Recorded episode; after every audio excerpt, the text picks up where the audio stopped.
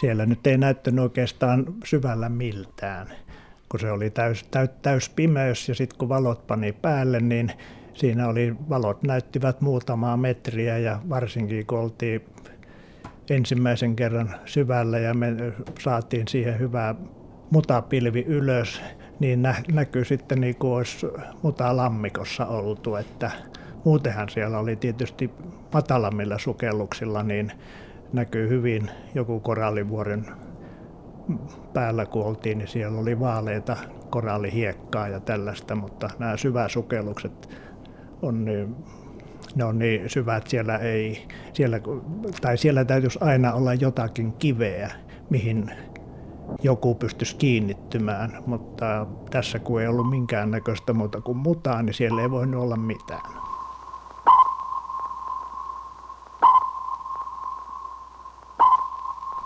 Olet tehnyt työurasi ilmavoimissa hävittäjälentäjänä ja olit pääsemässä eläkkeelle vuonna 1985 44-vuotiaana täysin palvelleena ja sitten sinulle tuli tällainen mm, tehtävä vastaan. Kerro, miten se oli, tapahtui?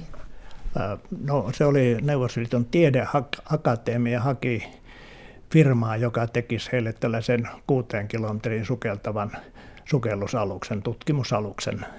Ja sitten oli Rauma Repola siihen aikaan, oli keneltä se kysyi tätä näin, ja ne tutkivat sitä 1982 eteenpäin ja sitten pääsivät sopimukseen, että sellaista yritetään tehdä.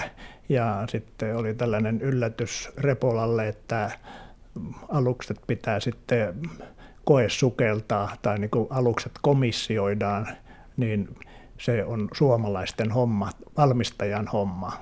Ja sitä kautta sitten mun entinen esimies sai te- äh, Repolalta tehtävän tai toiminnan, että etsii mahdollisia sukeltajia siihen ja joku oli keksinyt, että ehkä noista lentäjistä kohtuullisen nuorina eläkkeelle jääneistä niin niistä saattaisi löytyä, koska sekin on, että joutuu lentokoneessa olemaan nimenomaan hävittävään ohjaamossa ja miksei muissakin, niin suljetussa tilassa täytyy olla sen lennon aikana, että siinä ei saa tällaista minkäännäköistä suljetun paikan kammoa tuntee. Ja tätä kautta niin sitten kysyy multa ja ajattelin, että voisin tällaisenkin lähteä, että siitä se lähti liikkeelle. No, miten valmistauduit tähän tehtävään, kun ajattelet, että liitelit tuolla taivaalla, taivaalla 15 kilometrin korkeudessa ja yhtäkkiä tehtäväksi tuleekin mennä merten syvyyksiin tosiaan 6000 metriin, niin miten valmistauduit tähän? No e, sanotaan sukellusaluksella ajaminen ja lentäminen, niin sukellusaluksella ajaminen on niin kuin helikopterilla ajas. Siis liikutaan kolmeen suuntaan, X, Y, Z suuntaan, että nostovoiman kaava on sekä ilmassa että vedessä ihan sama, paitsi tietysti kertoimet on eri. Että se niin kuin ensimmäisenä törmäs, kun alkoi opiskelemaan tätä hommaa, niin samaan kaavaan, mihin oli aikoinaan törmännyt jo varusmiehenä ilmavoimissa ja kadettina – kun oli ajatellut jo, että hän ei enää ikinä tarvitse perehtyä, niin nyt pystyy jo tai joutui jo taas uudestaan perehtymään. Että siinähän oli, ennen kuin päästiin sukeltamaan ja tekemään, niin oli tietysti opiskelua tästä sukellusalasta ja etittiin maailmalta sitten, että mitä sieltä löytyi tietoa. Ja miten sitten ne käytännön harjoitukset, minkälaisia ne oli ennen kuin se varsinainen sukellus sitten tapahtui no, tuolla Kapverden altaalla? No me saatiin oikeastaan kolme kolme tota, meitä oli pilotteja siinä loppujen lopuksi, kun sopimus tehtiin kahdesta aluksesta, niin meitä oli neljä pilottia siinä, että periaatteessa aina oli kaksi miestä pysty lähtemään yhtä aikaa. Niin saatiin ensimmäinen koulutus, oltiin Tampereella palokunnassa saatiin tämä painesukelluslaitteilla koulutus siihen, niin, ja sen jälkeen sitten etittiin maailmalta ja Ranskasta löytyi Marseista ranskalainen INPP, Institut National Bronze Professionnel, eli jos tämä nyt oli oikeasti oikeita Ranskaa, mutta sinne päin, niin oli tällainen heidän valtion ammattisukeltajien koulutusinstituutti, missä me oltiin kahdeksan, kuusi, keväällä kuukausi ja syksyllä kuukausi. Ja sukellettiin sitten siellä laitteella alkuun semmoisella yksinkertaisella vehkeellä globulella tuollaisia harjoituksia. Lähinnä se oli tällaista niin kuin suunnistuksen opettamista ja muuta ja yleensä sen aluksen käyttöä ja huoltoa. Ja sitten syksyllä oltiin vähän paremmilla vehkeillä tai paremmilla tai syvemmälle sukeltavilla. Oli sellainen työalus ja sitten viimeisenä sukellettiin ranskalaisten sijana sukellusaluksella, millä pystyy sukeltamaan vissiin kolmeen kilometriin, että me sillä vähän yli kahden kilometrin syvyydellä Välimerellä sukellettiin.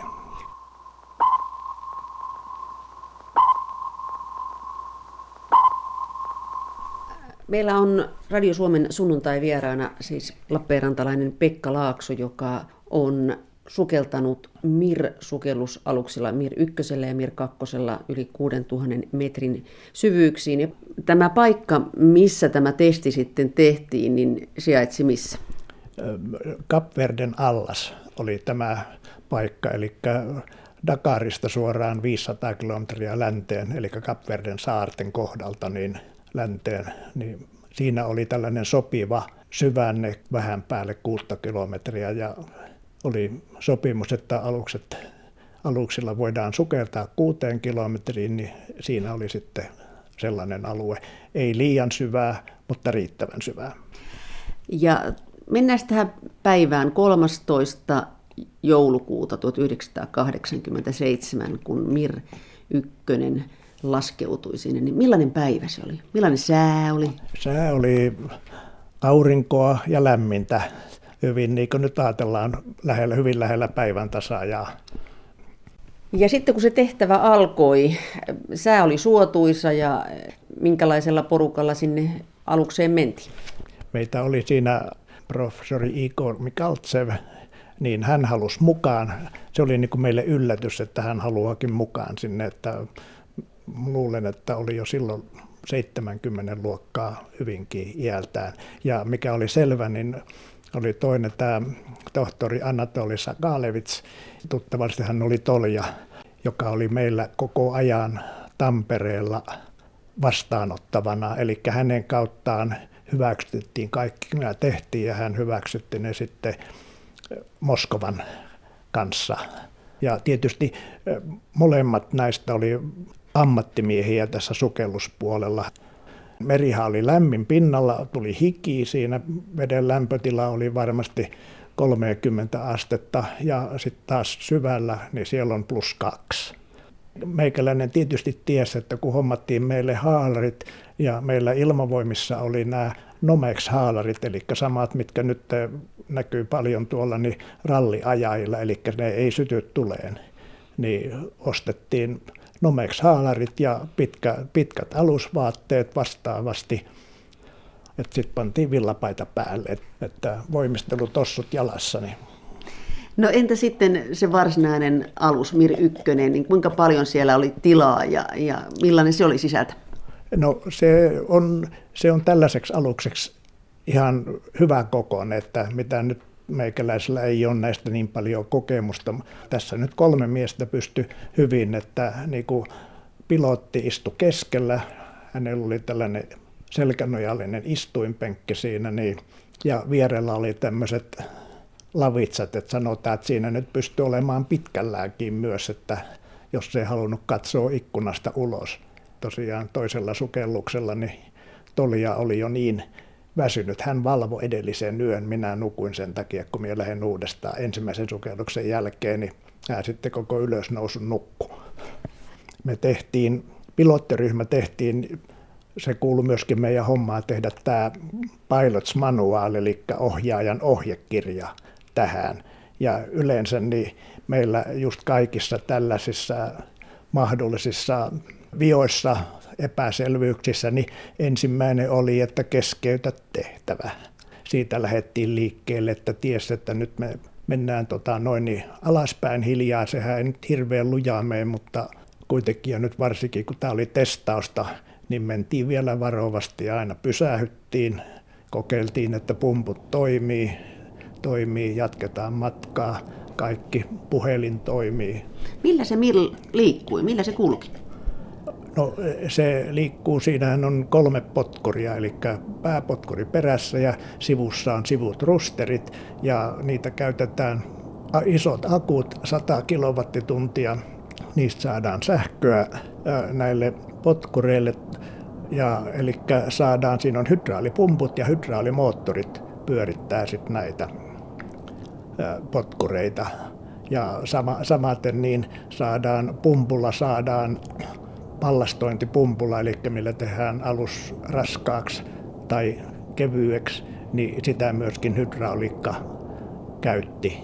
Se pinnalla pystyi pumppasi tietysti nopeammin, mutta pohjalla siellä oli 620 paaria painetta vastassa niin hitaammin.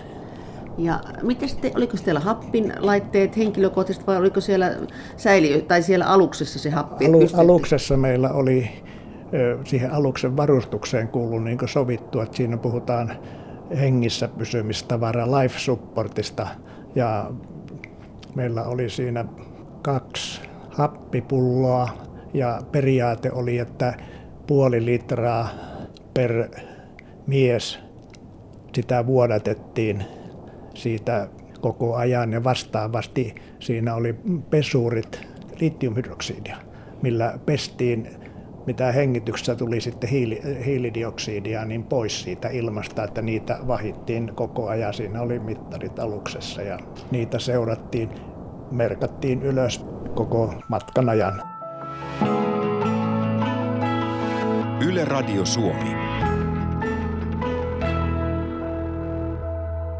Sunnuntai vieraana on Radio Suomessa tänään Pekka Laakso ja hän on tosiaan MIR-sukellusaluksella sukeltanut yli 6000 metriin. Niin nyt kun mennään siihen vaiheeseen, että siellä oli aika jännät paikat siinä vaiheessa, kun se meren pohja tuli vastaan. Kerro siitä.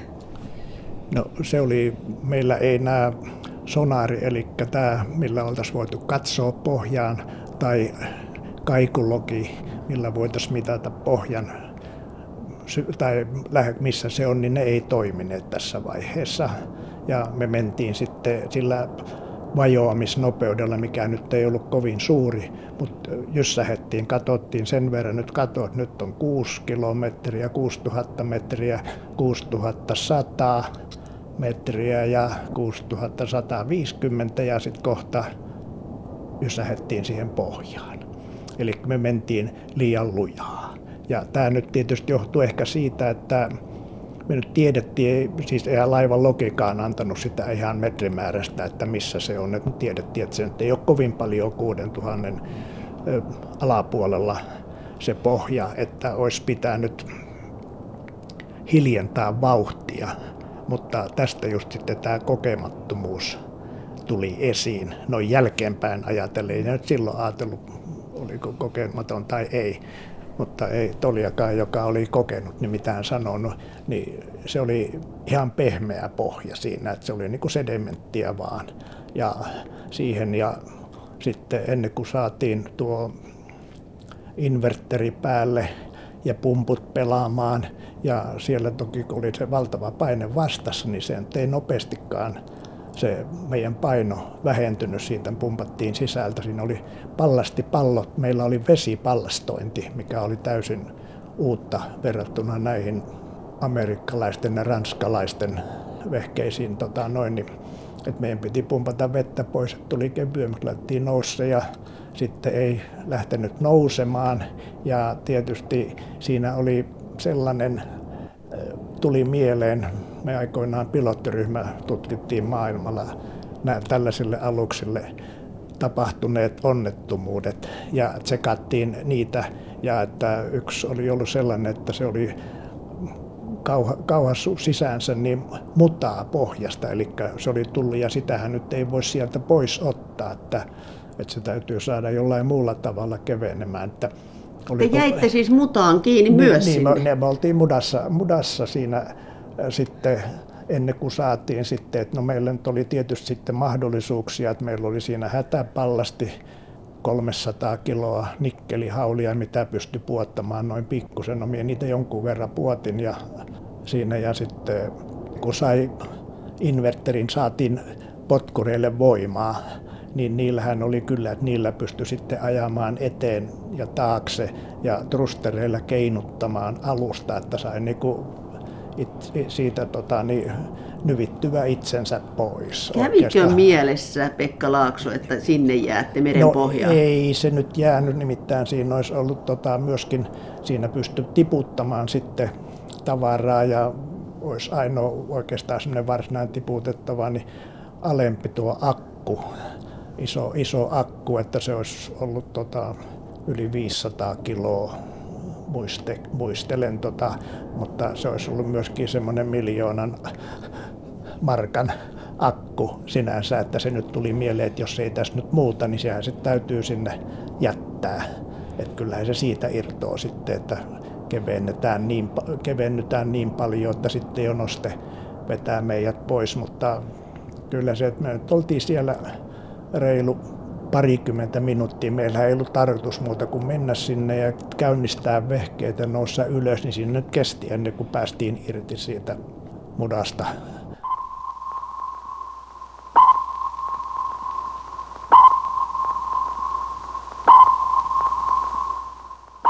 Mutta tämä matka sinne merenpohjaan niin kesti yli seitsemän tuntia. Joo, no se oli just sen takia, koska me pysähyttiin, testattiin, mentiin hitaasti.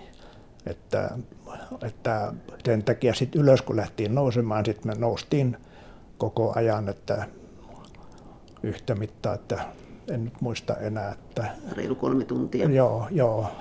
Sitten paluu. Paluu, paluu että mm. oltiin sitten pinnalla. Että niin, No, kuitenkin puoli vuorokautta melkeinpä. Niin, oli yli puoli niin. vuorokautta oli tämä, yli 12 tuntia oli jonkun verran tämä ensimmäinen sukellus ja toinen kakkosella oli yli 13 tuntia. Ehtikö siinä syödä? Pakkohan siinä jotain olisi no, me, meillä oli eväät mukana. Siellä oli laivalla vanha professorin sihteeri, joka järjesti aina meille. Meillä oli termospullot ja eväsleivät ja sitten kun lähdettiin ylöspäin, niin sitten syötiin eväät. Entäs sitten kun Mir ykkönen nousi pintaan tai nostettiin, tuli pintaan ja nostettiin takaisin siihen alukseen, niin ja kun se sitten nousi se kansi sieltä ja pääsi niin kuin merituulta haistamaan, mm. aistimaan, niin millainen se tunne oli? No tietysti se oli, tunne oli hyvä ja sanotaan, että vielä parempi se oli tunne sitten, kun oli sukellukset tehty kaikki ja laiva ajo kohti pohjosta ja yläkannella siinä niin tuuli vähän jo pitkäksi kasvaneita hiuksia heilutti, niin se oli niin kuin vielä, vielä tuntui sitten loppujen lopuksi, että tämä nyt on homma on mihin ryhty, niin tämä nyt on tehty omalta osaltaan, että mitä nyt sitten vielä Suomessa niin jotain häntiä piti hoitaa, ohjekirjat tarkastaa ja sellaisia. Niin Yle Radio Suomi. Radio Suomen sunnuntai-vieraana on siis Lappeenrantalainen Pekka Laakso ja MIR-sukellusalusten rakentaminen oli paljon muutakin kuin pelkästään Suomen ja Neuvostoliiton välisestä kaupasta, tai tiedeakatemiahan tämän sitten tilas, mutta mutta osa suurvaltapolitiikkaa siinä mielessä, että Yhdysvallat oli kuitenkin hyvinkin kiinnostunut ja NATO-maat tässä, että mitä se Suomi oikein puuhaa nyt Neuvostoliiton kanssa. No oli sillä tavalla, että Repola varmisti sen ennen kuin aloitti ja teki tämän sopimuksen, että voidaan tällainen tehdä. Ja oli nähtävästi oli USAn lähetystössä sen verran ei-tekniikan miehiä, että kun ne kuuli, että se tehdään teräksestä, tämä miehistöpallo ja nämä paineen kestävät pallastipallot ja muut, niin ne oli se, että tehkää vaan, että ne oli sitä mieltä, että se, menee, se ei kestä. Siinä, mutta niin, äh, oli niin kuin lupa ja sitten kun ne huomasivat, että, te, että ne tekeekin sen joka tapauksessa ja ne ei nyt ei vielä tienneet onnistuuko, mutta sitten alettiin, että sitä ei saa tehdä. USA tai CIA ei alkoi painostaa ja siitä nyt sai tietysti Koivistokin sai plus vanhemmalta kirjeen ja vastasi siihen hyvin kitkerästi sitten, että ei voi pieni maa jää tähän näin niin kuin kahden suurvallan väliin, että ei, ei Suomessa voi yhtiötä, valtiovaltayhtiötä kieltää, jos se ei ole tehnyt mitään väärää siinä teossa, että kyllä kai Repolan päämajan miehet kävivät USAssa useamman kerran tästä neuvottelemassa ja siitähän päästiin sitten sopimukseen, että saatte tehdä kaksi, mutta ette enempää. Mitä NATO-maat pelkäsi? No lähinnähän tällä, ne pelkäs sitä tietysti, että niillä kulkee tämä sukellusveneiden valvontalinjat ja puhelinlinjat, mitä kulkee Atlantin alla ja, tai pohjalla, ei alla, mutta pohjalla, että tällä tietysti pystyy nyt sukeltamaan melkein kaikkiin, että voisi tehdä sellainen, sellaisen katkoon niiden tätä tiedustelulinjoja, mutta onhan se myöskin niin, että tällaista alusta, kun tähän vaatii ison tukialuksen pinnalle, eihän tämä pystynyt itse, sanotaan, että tämä pystyy jonkun 30 kilometriä, ehkä vähän enempikin kulkemaan noin matkaa, niin ei se sitä voinut lähettää itsekseen tekemään jotain, vaan sitä pystytään valvomaan, missä se liikkuu ja tekee. Ja silloin kun nämä sukellut, koesukellukset siellä Kapverden altaalla tehtiin, niin se myös näkyi ja kuului, että, että NATO-maat oli kiinnostuneet tästä. No kyllä, joo, kyllä siinä kävi, meitä nyt tuossa jo matkalla, kun ajettiin etelään, niin kävi Ruotsin kohdalla siellä kävi Vikkeni meitä katsomassa. Siis näitä valtion aluksiahan seurataan. Ne on ihan normaalia toimintaa, että kauppalaivoja ei niinkään, mutta valtion alukset on seurannassa ja kanaalissa kävi ranskalaisten Atlantic Presseet, just kans meritiedustelukone ja sitten kun oltiin tuolla jo Kapverden altaalla, niin siellä kävi, eka, ekaksi kävi US Navyn Lockheed Orion P3, mikä on sukellusalusten etsintä- ja torjuntakone. Ja seuraavana päivänä tai sitä seuraavana päivänä kävi sitten vastaava Kanadan ilmavoimien kone meitä se katsomassa, että kiertelemässä ympärillä ajelemassa. Oletko seurannut Mir 1 ja Mir 2 elämää sen jälkeen? No sen verran, mitä tuossa netistä löytyy sovittiin Tolian kanssa kyllä, että hän kutsuu mut jollekin reissulle, mutta ei nyt kutsunut ja eikä nyt ollut mitenkään niin kiinnostusta. Että nyt viimeksi totesin, että Mir 1 on tällä hetkellä niin Kaliningradissa museossa.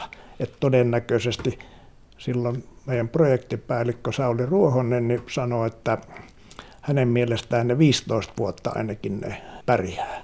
Ja kyllä ne reilusti sen yli pärjäs, että, mutta sitä mä en tiedä, että joskus 14 vissiin oli jo Mir 1 ainakin museoitu. Mutta ähm, muun muassa James Cameron on käyttänyt Mir 1 silloin, kun on Titanic-elokuvaa valmistellut, niin siinä vaiheessa on sukelluksia tehnyt tällä Mirillä. Kyllä juu, tämä oli molemmat, oli elokuvassa oli ja toisessakin tämä Abus Cameronin filmi kanssa, niin siinä oli ja sitten jossakin Bismarck-filmissä on ollut. Että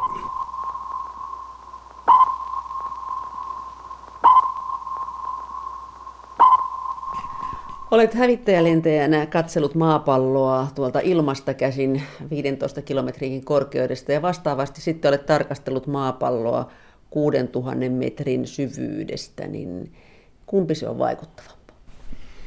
No kyllä lentäminen on vaikuttavampaa.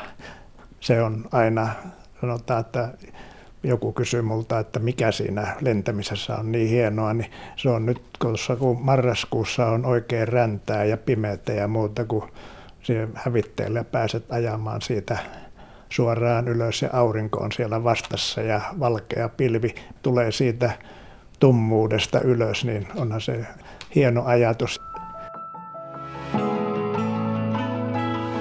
Yle Radio Suomi.